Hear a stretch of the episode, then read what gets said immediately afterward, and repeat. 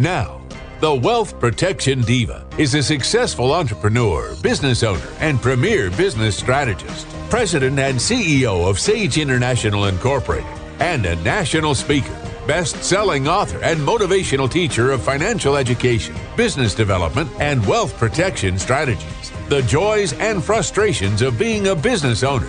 Her insights are motivating, her frankness inspiring. Here is Sherry Hill. American small business employs the majority of the nation's private workforce with fifty-six point one million people. So what are the biggest issues facing business owners today? Well, let's ask my guest, Cindy Davis, owner-consultant of Strategic H R Partners L L C. Her boutique H R consulting firm offers an extensive range of H R services with a commitment to align your H R programs, policies, and practices with your unique business needs and objectives. They provide as-needed support to companies with limited or no human resources staff. They also offer experienced project-based consulting, on-site resources, and temporary assistance to supplement peak workloads or staffing shortages. Well, welcome, Cindy. Thank you, Sherry. Glad you're here, because obviously my favorite subject in the world is business. Absolutely. And so one of the biggest things anytime anybody in business is, of course, the H R, the personnel side of business. It's all wonderful when it's just you, the one owner, but the moment you start to bring on people, your world changes. It does. Absolutely. The dynamics change. Yeah. So let's break down, and I want to hear some of your advice on what I consider the top three issues facing businesses today. So number one, retaining and rewarding top employees. How do we do it? Well, I think you have to start with, with attracting the right individuals to begin with. And once you've done that, then you need to individually, you've got to talk to each employee and understand what motivates them.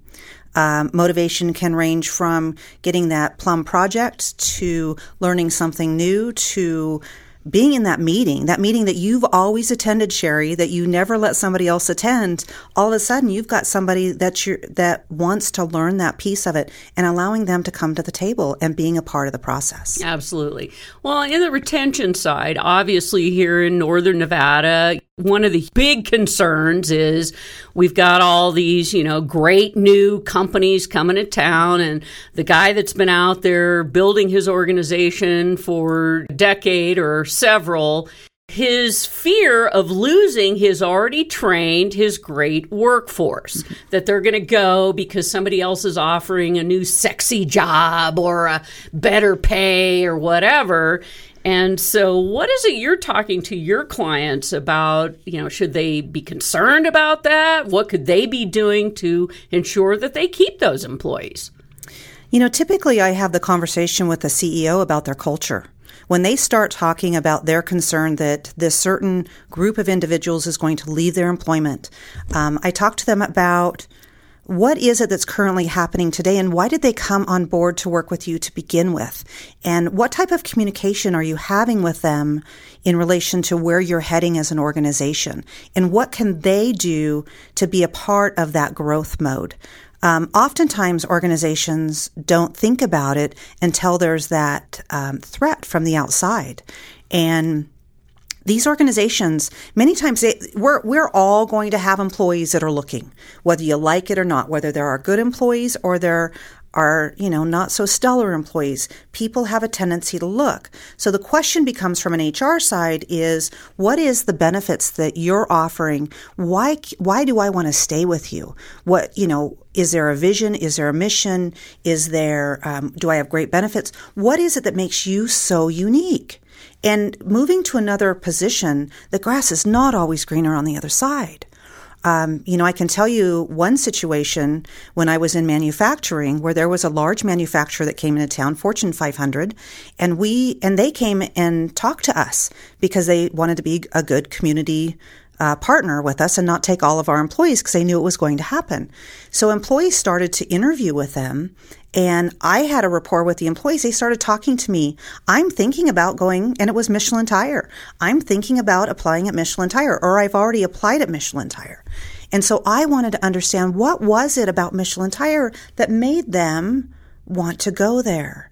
And come to find out, I could have a conversation with them about the items that were so, that looked so good to them, about what we had to offer. We were in a team-based environment. They were already on day shift. They were going to be starting to work night shift. There were so many aspects that once I got them talking, it was so easy to speak about what we were doing right. And also, what is it that you don't like about here? You know, and, and maybe we need to make a change here or there. That's awesome. That's great advice, because definitely this should be a conversation that the C E O, who probably is not qualified, someone in your position, an H R professional, has that thirty thousand foot, not really a vested interest view that can really get that information out of these potential employees who are looking out there today. So, mm-hmm. Wow, that was awesome. The second issue facing business is developing that next generation of leaders. Mm-hmm. And so think about it. You know, if I've worked for a long time, you look around, who's in your organization that's going to, you know, are, how are you going to move them up if necessary, or take over if necessary? So how do you talk to business owners about thinking about that next set of leaders? You know, we really have to start, what is your current organizational structure? And wh- where do you see people that are going to be retiring, or where are individuals that are in the topper echelon, where where are they moving to? And who do you have to backfill those positions? And if it's not today that the person is going to leave or be promoted into another position, let's say someone's going to retire in three years, and it's a critical position in your organization. You know, we talk about individuals that are currently in the organization and what skill sets they have. And those skill sets, how do they marry up with what they need? And if there's a gap, how do we get them those skills by being on the job, or additional training, or or being mentored by somebody? Because sometimes we don't know what we don't know. And But there's individuals that want to move up, but they they need that guidance, and they need that that push that says, you know, Sherry, I think that you're a great employee, and I and honestly, I see some things change in the next two to five years. What what are your interests? And so, really determining what their interests are. Do they want a greater leadership role, or do they want more of on the technical side? So that's always an important aspect as well, because not everyone makes a good leader. My mind was going to, part of what you do is help that business owner really create that vision. Mm-hmm. I mean, where are they trying to get to? Because mm-hmm. if they can't communicate, where am I trying to get to? What does that look like coming behind me? Then it's a little hard to develop that next level of leadership, because you don't know what you need. Mm-hmm. Mm-hmm. Wow. Okay. The third issue facing business is creating a culture that attracts the best and the brightest. And so what does that mean, the best and the brightest? Who are those people? How do we find them? Culture is a word that, you know, some people really don't like to talk about because it's nebulous. It's it's a soft skill. It's it's the historical piece, and it really changes depending upon who's in your organization at the time and who the leader is. So looking for the best and brightest, once again, you've got to look to see where you want to go. And then, you know, hiring, you have to spend, in my opinion, you have to spend a considerable amount of time in the hiring realm Um, to make sure that you're getting the best and the brightest. And sometimes that means that you've got to change your interview process, and you've got to be looking at, at different ways to get information. Not just, you know, this is my gut feeling, Sherry, that, that Joe's going to be a great candidate. You know, we've put in processes that um, really assess an individual's um, skill sets, whether, you know, I come from a manufacturing background. We had to hire fifty new employees, and they had not, at this location, they had not hired fifty or any employees for, I don't know, fifteen, twenty years. And so they put together across the corporate um, group, they put together a group of us as to how would we go about figuring out who's going to fit best in the organization. So we used different profiling methods. We did different mathematic equations. We uh, looked to see p- from a safety perspective who was going to do the right, you know, who was going to do the right thing the first time, because we don't want employees to get hurt. And, you know, after eighteen months, we had one person that left. Wow. Mm-hmm. Yeah. Well, I can tell you honestly, hiring from my gut has cost me a lot of money, mm-hmm. right? Mm-hmm. So, yeah, that, it's pretty fascinating. And what we're talking about is the core of your business. Owners have to realize that anytime you want to expand or grow, I mean, that's going to require people. And we do business with people, so having the right people. And I know you've spent many years, as you've said, to really figure out, how do I fit that individual into my organization? If I don't understand I have a culture, or I'm new to hiring, I don't even know what my culture is. I mean, how do you help people really figure out, how do you get that that person that's going to fit and not cost you a fortune because you made a bad mistake? Some of the things I like to do is to talk about, where is that leader in relation to what is the ideal candidate?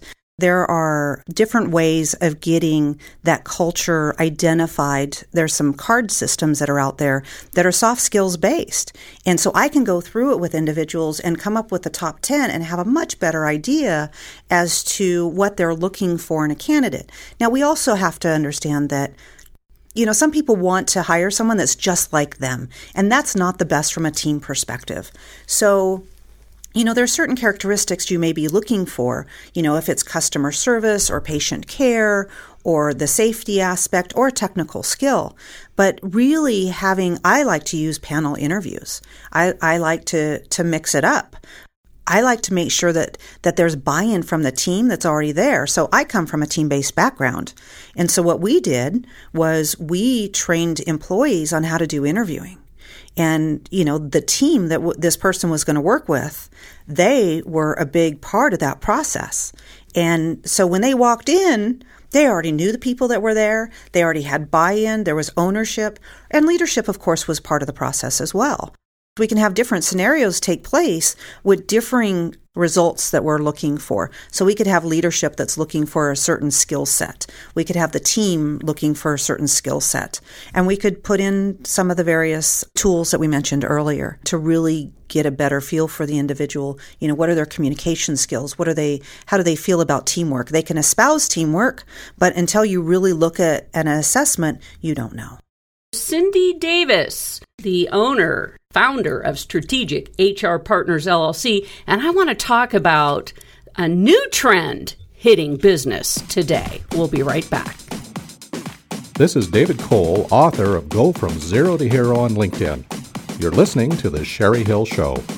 Sherry Hill is important to me because her focus is educating business owners how to take it to the next level. Sage advice and guidance is what you get when you listen to The Sherry Hill Show.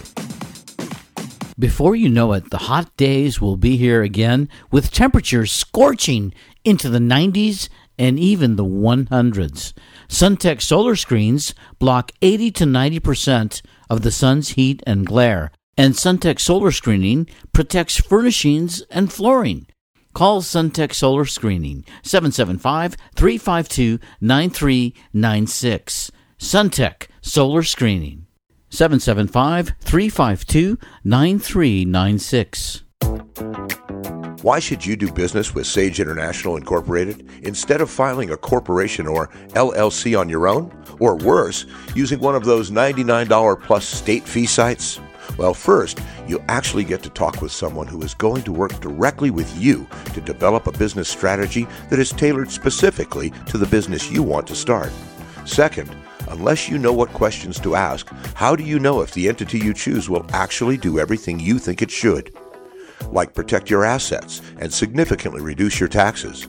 For over twenty years, Sage International Incorporated has helped thousands of business owners put the proper foundation under their dream.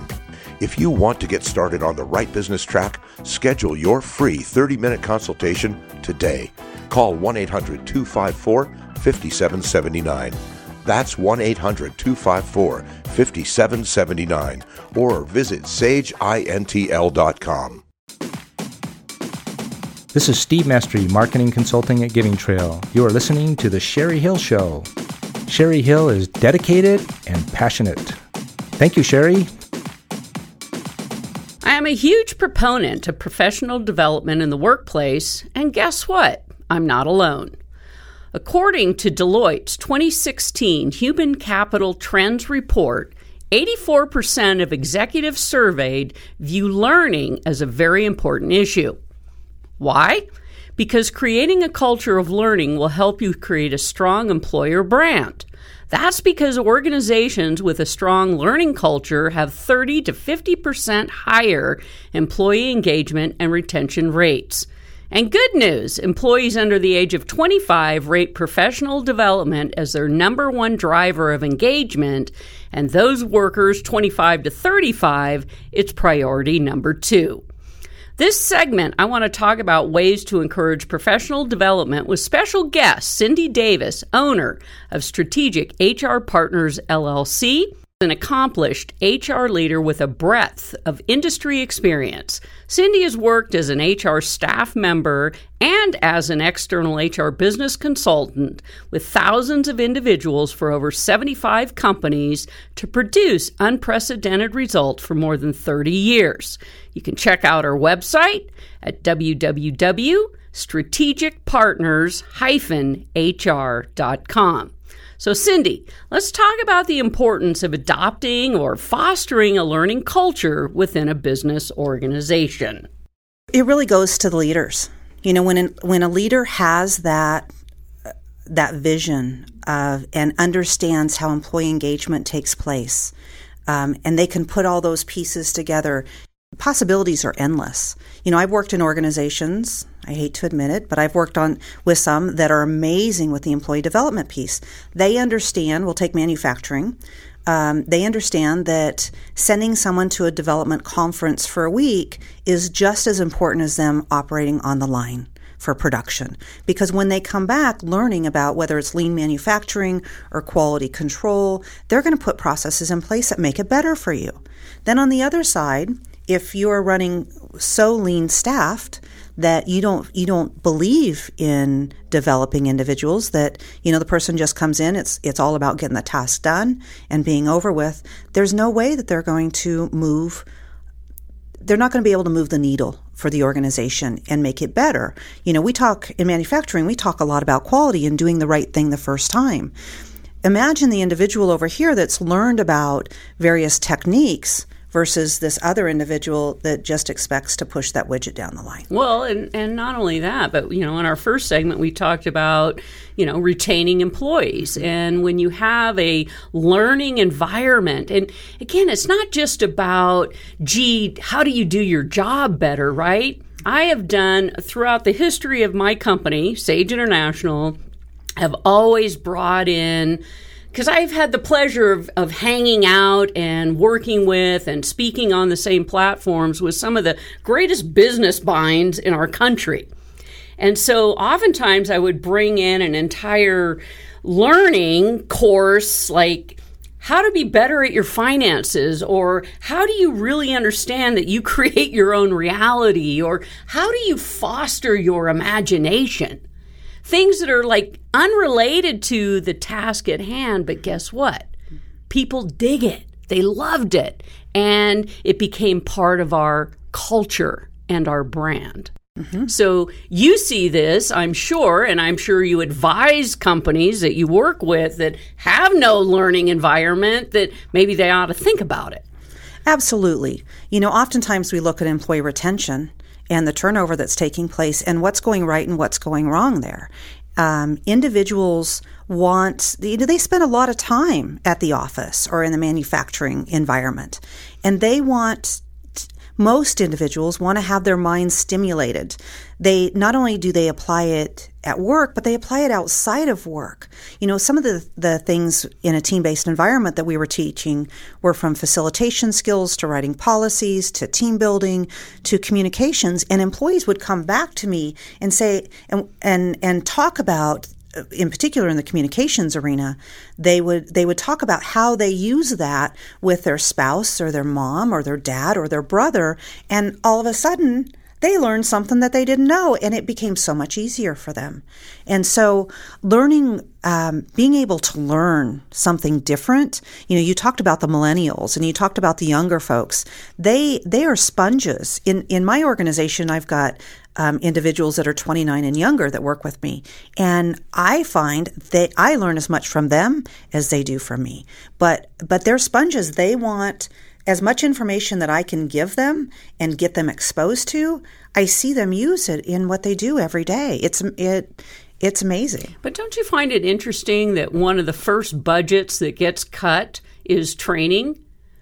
I mean, it, it makes no sense to me because, again, if you're, if you, you know, you have to think long term, right? Mm-hmm. The retention of employees or the cost to replace employees.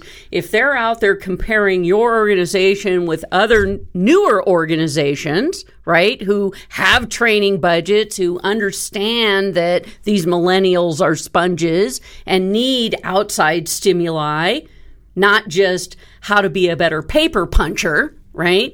Then it's it's fascinating to me how many organizations don't do training or don't offer professional development.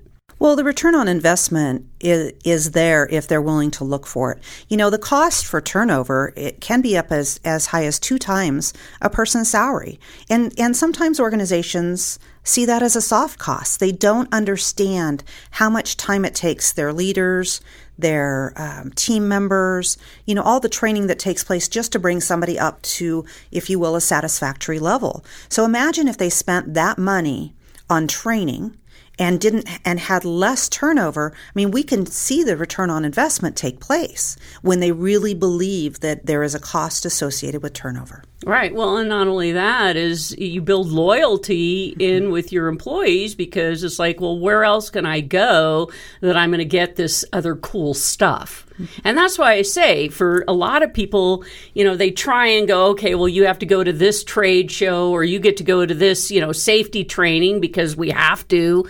But what else could you be doing that's unique and different that enhances your employees' world, personally and professionally, so that, and they're not going to get that anywhere else. And that's that's what I talk about, the uniqueness of it. Mm-hmm. It doesn't all just have to be job related. Absolutely. Yeah. You know, and it causes conversation.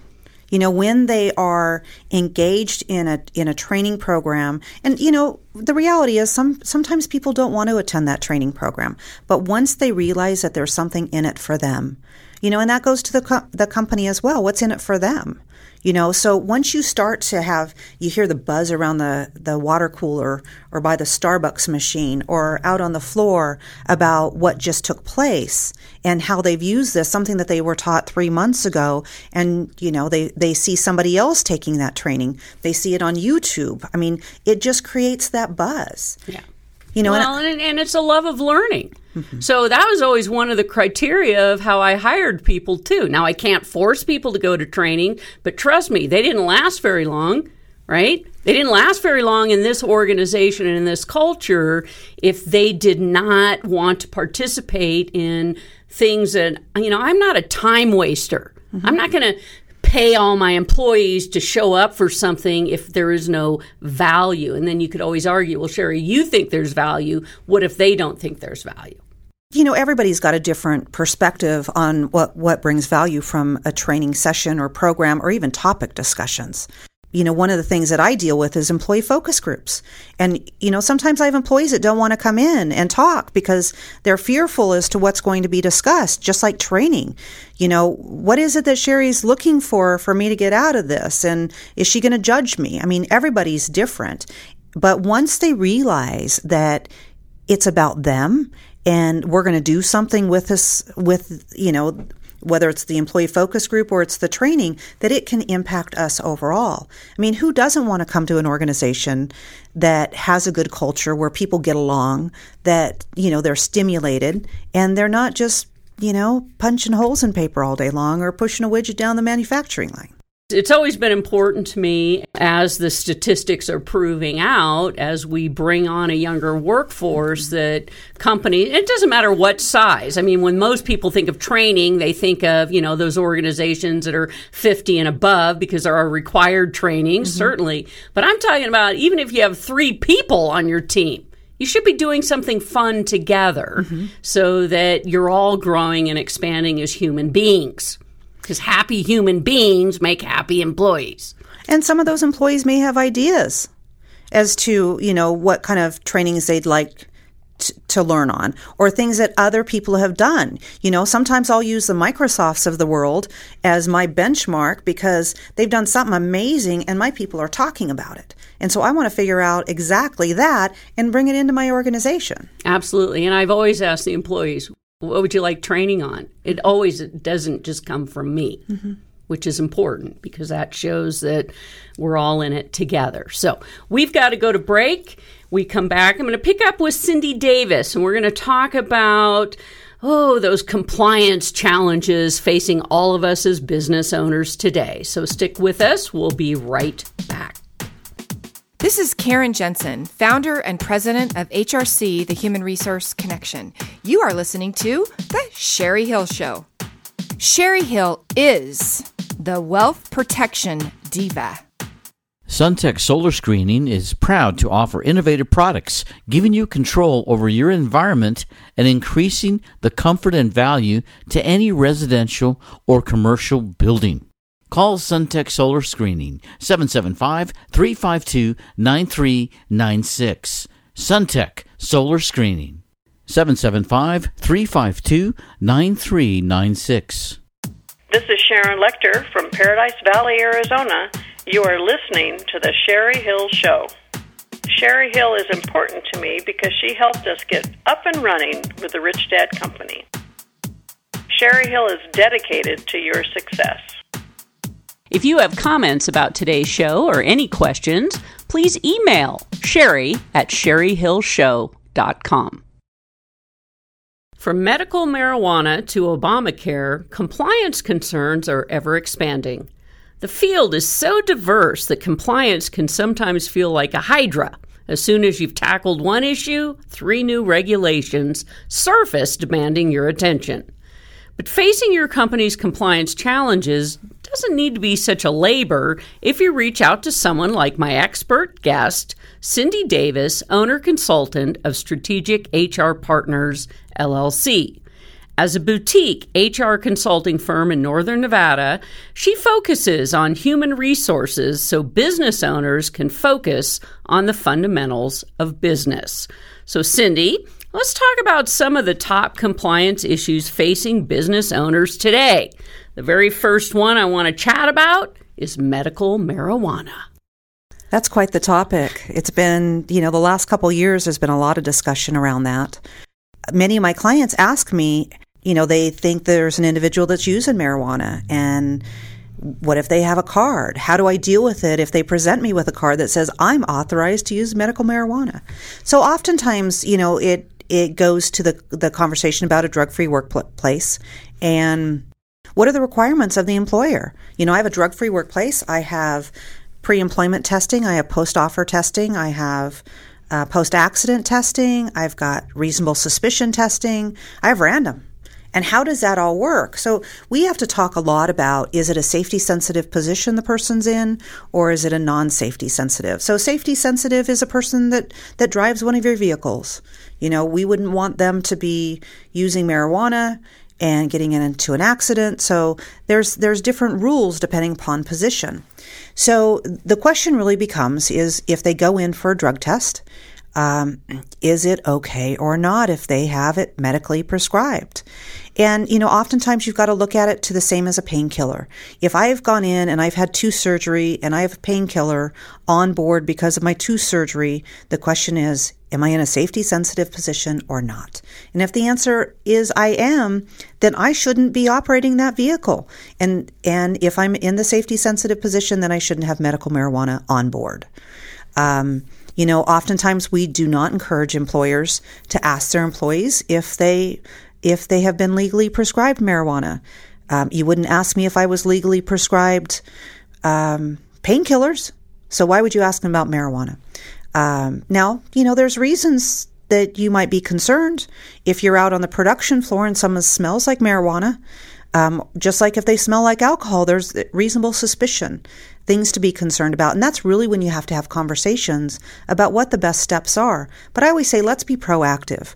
Let's talk about what our stance is going to be rather than dealing with it in the heat of the moment. Or in a lawsuit. Or in a lawsuit.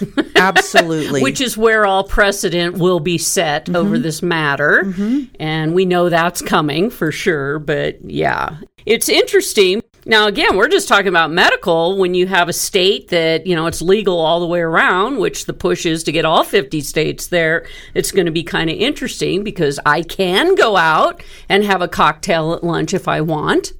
So why couldn't I light up a joint and come back to work? I mean, it's it's bizarre and it's coming and it'll be interesting to see what happens.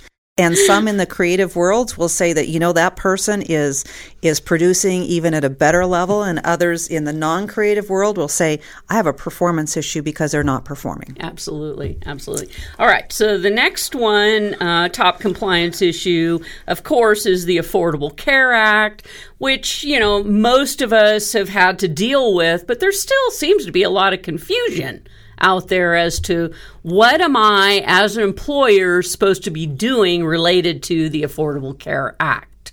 Well, in particular on that one, if you're fifty employees or more, then you've got a lot of responsibilities. And the interesting piece that I'm finding with some of the calls that I get is in twenty fifteen is when they had to make the determination if they needed to put the appropriate type of medical care in place for twenty sixteen for their employees. I had some clients that didn't know that seasonal employees could count toward their numbers. I have, I've had some clients that didn't know that their temporary employees that were through an agency counted toward their numbers. Um, there's so many different numbers that so many different calculations that are associated with the Affordable Care Act to figure out if you're the fifty marker. It is mind-boggling. So, you know, so smaller employers under fifty really don't have to worry about it, which is the majority of us. But those at fifty and above, in twenty sixteen, it moved from one hundred to fifty, and that, that's become the big number for us. Well, but even as a small employer, I mean, for years, one of the benefits I offered all my employees was I paid one hundred percent of their their health insurance. And then all that changed, and then I couldn't, because I couldn't write it off as the business, so then I had to give everybody a raise. But the I R S says I'm not supposed to give everybody a raise to do that. That's illegal. So it, we really got into this weird catch twenty-two because you didn't know what you could do or what you shouldn't do. All I knew is that pretty soon that benefit wasn't something that I could offer. And I know why the I R S, because they want payroll taxes, right? Right. So, they, so yeah, it, it's still a little weird. And but again, I can still offer dental. I can still offer vision. There are other benefits. But so I'm sure you've had a lot of conversation around that. And it's going to continue. It is, you know, the Affordable Care Act, in my opinion, is not going to go away. I know some would like it to on the political front, but, you know, it's here today. And, you know, each and every day there's something new that comes about, something new that we learn about. And, you know, we've got to put our best foot forward because the last thing any of us want to do is to deal with the government. Right. The next uh, compliance is now there seems to be a lot of overtime rules affecting the white collar workers. So I think there were some changes related to how we're categorizing employees mm-hmm. and whether they do or do not qualify for overtime. Yes, they, um, and this has been going on for the, probably the last ten years. There's been dialogue around this. So the exempt status versus a non-exempt status um, really has to be looked at. You know, as the economy changed, we had people, we were losing positions in many organizations. And so, you know, what do our employees do? They pick up other duties. And sometimes those other duties are administrative type duties, and they're not the really value add. They have to get done. So there were changes that took place um, that you had to really and truly look to see if the individuals were meeting certain exemption criteria. And if they weren't, then you had to classify them as eligible for overtime. And I had a lot of clients that weren't very happy about that. So we decided We would look to see what the current situation was, what was being done with those employees. We did job analysis. We talked with the employees. We understood what their role was. And then we figured out, could we change their job duties so they could remain exempt? Or did we need, did we have no choice but to put them into the non-exempt capacity going forward? Ouch, because that would be painful to realize. And then again, how do you typically find out there's a complaint and now you're on the hook for a lot of back pay, mm-hmm. overtime, penalties, interest, all that good stuff. So let's also talk about the next uh, compliance, of course, marriage equality, because that uh, changed for every state as well. Right? And that really is more in how you have to offer benefits. Is that correct? Yes. Mm-hmm. Yes, it is. So with the marriage equality allowing um, same-sex couples to be married, you know, we had to offer benefits, uh, just same, you know, whether it's male and female or female and female or male and male. And so, um, you know, there's also other policies besides benefits. You know, what do you do in relation to family medical leave? It, it impacted that. It impacted um, bereavement leave. People had to look at different policies that they had to figure out, how does this fit? Because our environment and our culture is changing. And there's different, you know, you talk about marriage equality, we've got transgender employees.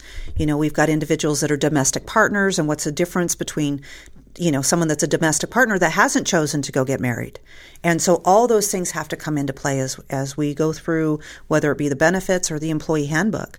And where do you want to go? You know, what is the makeup of your organization?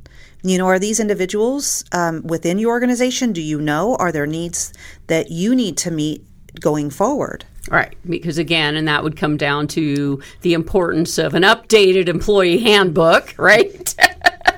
The last one I want to touch on is telecommuting. So now, you know, with people having employees all over the country, they don't have to physically show up to your headquarters. What are some of the things that we need to be aware of if I have employees in other states? Well, if you have employees in other states, you've got state regulations that are different than, you know, Nevada's got a certain set. But if you've got employees in California, those rules apply. And so you've got to be cognizant of where your employee is based. Um, you know, I have clients that that want to talk about, I don't understand how I could have a virtual secretary. You know, I had someone apply with me. She used to work for me five years ago, and now she lives in Washington. And she believes that she can do my secretarial work for me from afar. And so I have that conversation with them about, you know, there are different ways that you can do this. So you've got to set performance expectations, just like you have to do with any employee. And then you also have, there's technology that, that has made it so much easier. They can be on your screen, in the top right-hand corner of your screen, and, and you can speak to them. You know, so it's, it's, um, telecommuting is, is growing. It's an, it's an area that organizations Um, are using because, one, it doesn't cost anything from an office space perspective.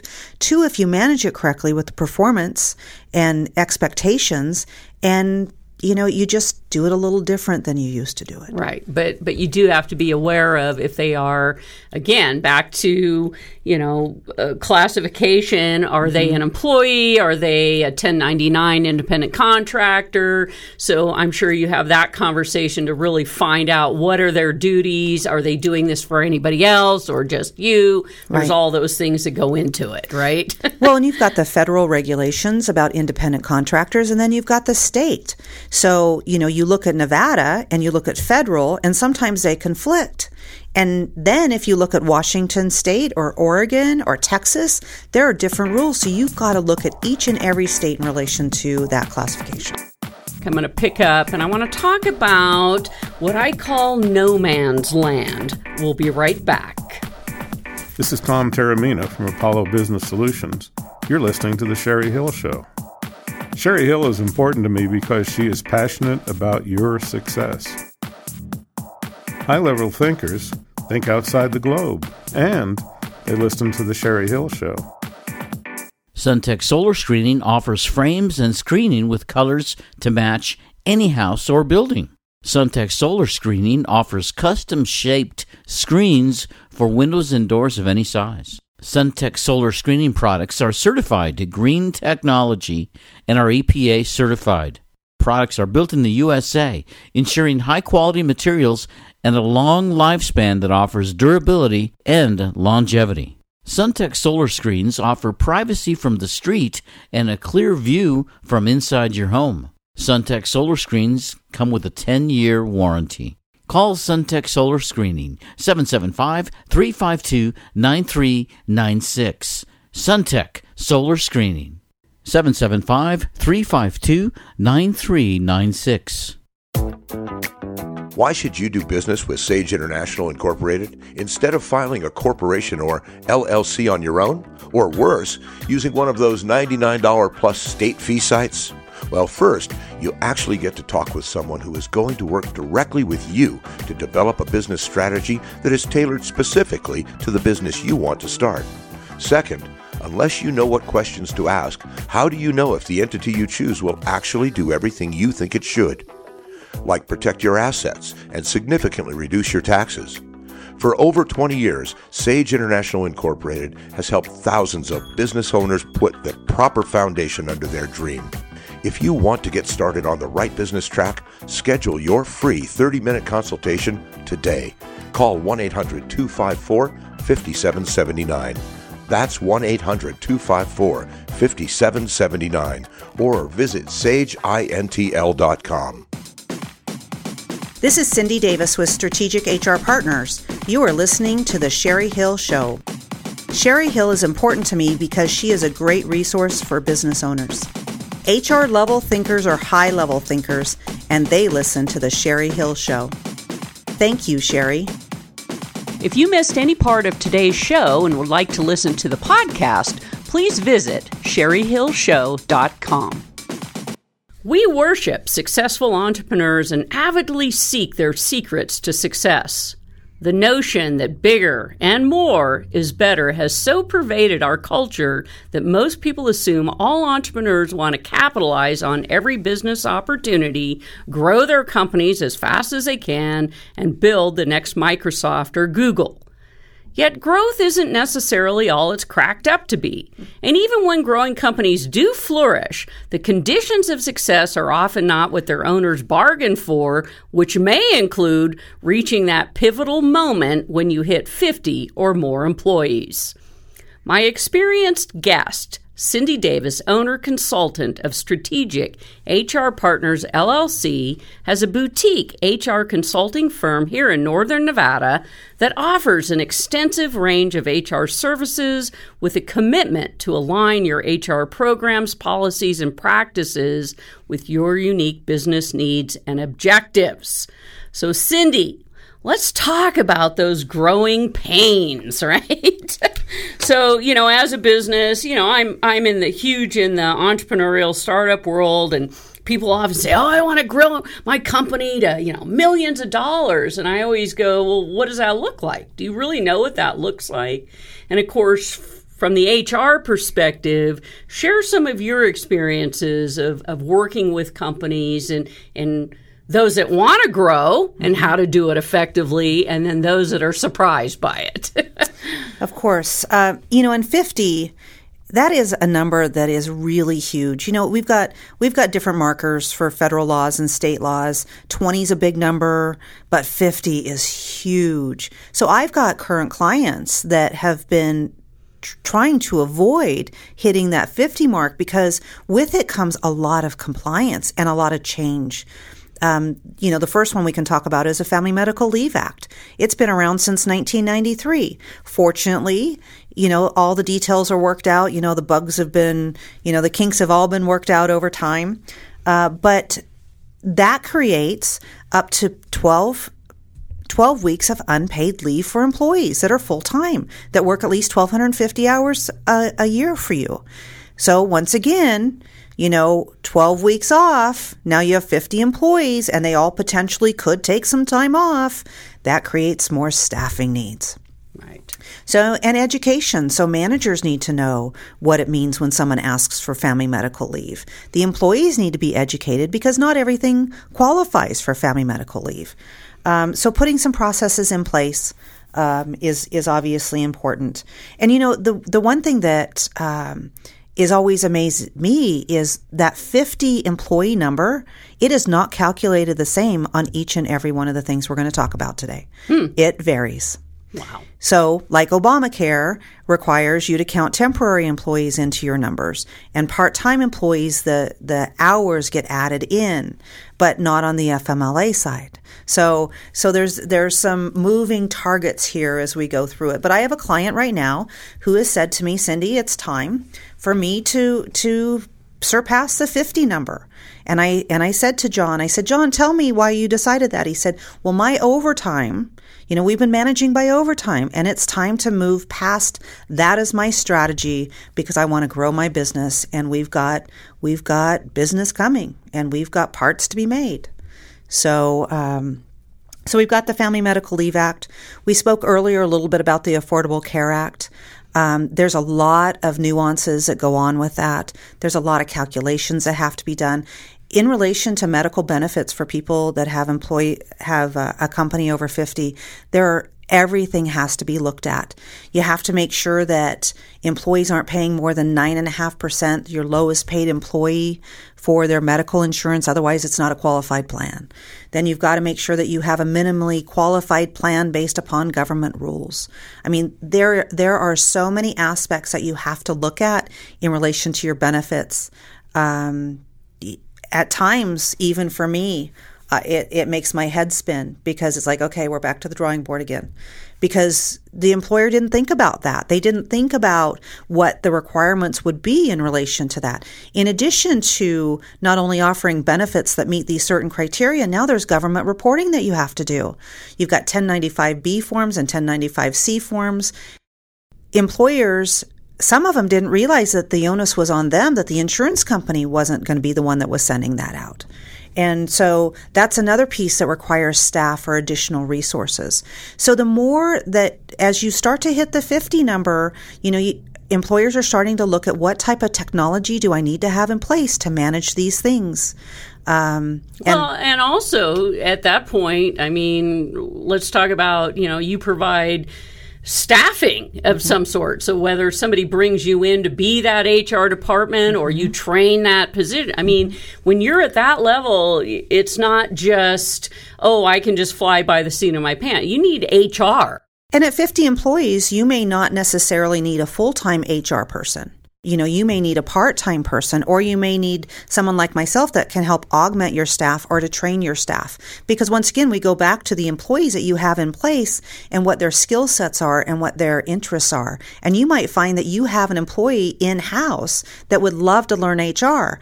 I'll teach them. You know, I will help to set up that professional development, of course, with your blessing as to, you know, what are the things, what kind of certifications they're going to get, what type of experiences do they need, what type of programs do they need to have in place, and and help them through that process. But just also, I mean, I had at one point twenty-four employees, mm-hmm. and all the changes, you know, the I'm moving, or I'm applying for a loan, or I'm doing all these things that, if I'm a supervisor, I can't handle any of that, where an H R person, you know, especially when you move into, like you said, manufacturing, and there are certain compliance for safety, mm-hmm. OSHA, mm-hmm. you know, who's handling all that stuff? Right. Those are things that you can't just presume somebody is handling it. There are way too many aspects of it that if if you go to the right or to the left. And let's talk about an employee that might be disgruntled. I mean, they know, the employees know safety rules. And I've I've been at a place where leadership wasn't paying attention to safety as much. And all of a sudden, knock, knock, knock, OSHA's at your door. And then we're scrambling. So to be proactive versus reactive is really where I come from nine times out of ten. I have to be reactive at times. Uh, but, you know, employers, as they grow, they don't want to be reactive because it becomes frustrating for them. Right. Well, and also, trust me, every employee knows that employee handbook inside and out, mm-hmm. right? So mm-hmm. the moment you hit that fiftieth, like you said, different language, different pieces and parts mm-hmm. that should be in it or not be in it. Right. Who's the professional that's looking at that? Right. You know, and I've I've had some clients that have pulled um, employee handbooks off off the web, but they're not Nevada specific. And so they get, I end up looking at handbooks that have California rules in them, and they don't have one California employee. I've had one that even said something about Georgia, and they didn't have anybody in Georgia. And so once we start to look at that, you know, it's it, why not start with something that's Nevada specific if that's where you're doing business? And let's do it right. You know, let's put the handbook in place so that you can communicate, because that's a tool for your new hires that are coming in and your existing employees, and something that your leaders can use as a commonality, because they don't need to be um, remembering all the stuff in their head. You know, there's too many rules in in in, a, in and around all these items. So it's just it's easier and better in the long run to have something that um, everybody can use as a reference manual. And of course, those get updated. You know, the one thing we've not talked about is our federal contractors. You know, I can be a federal contractor under fifty and not have as many rules and regs that I have to follow. But when I hit fifty, I have to write an affirmative action plan.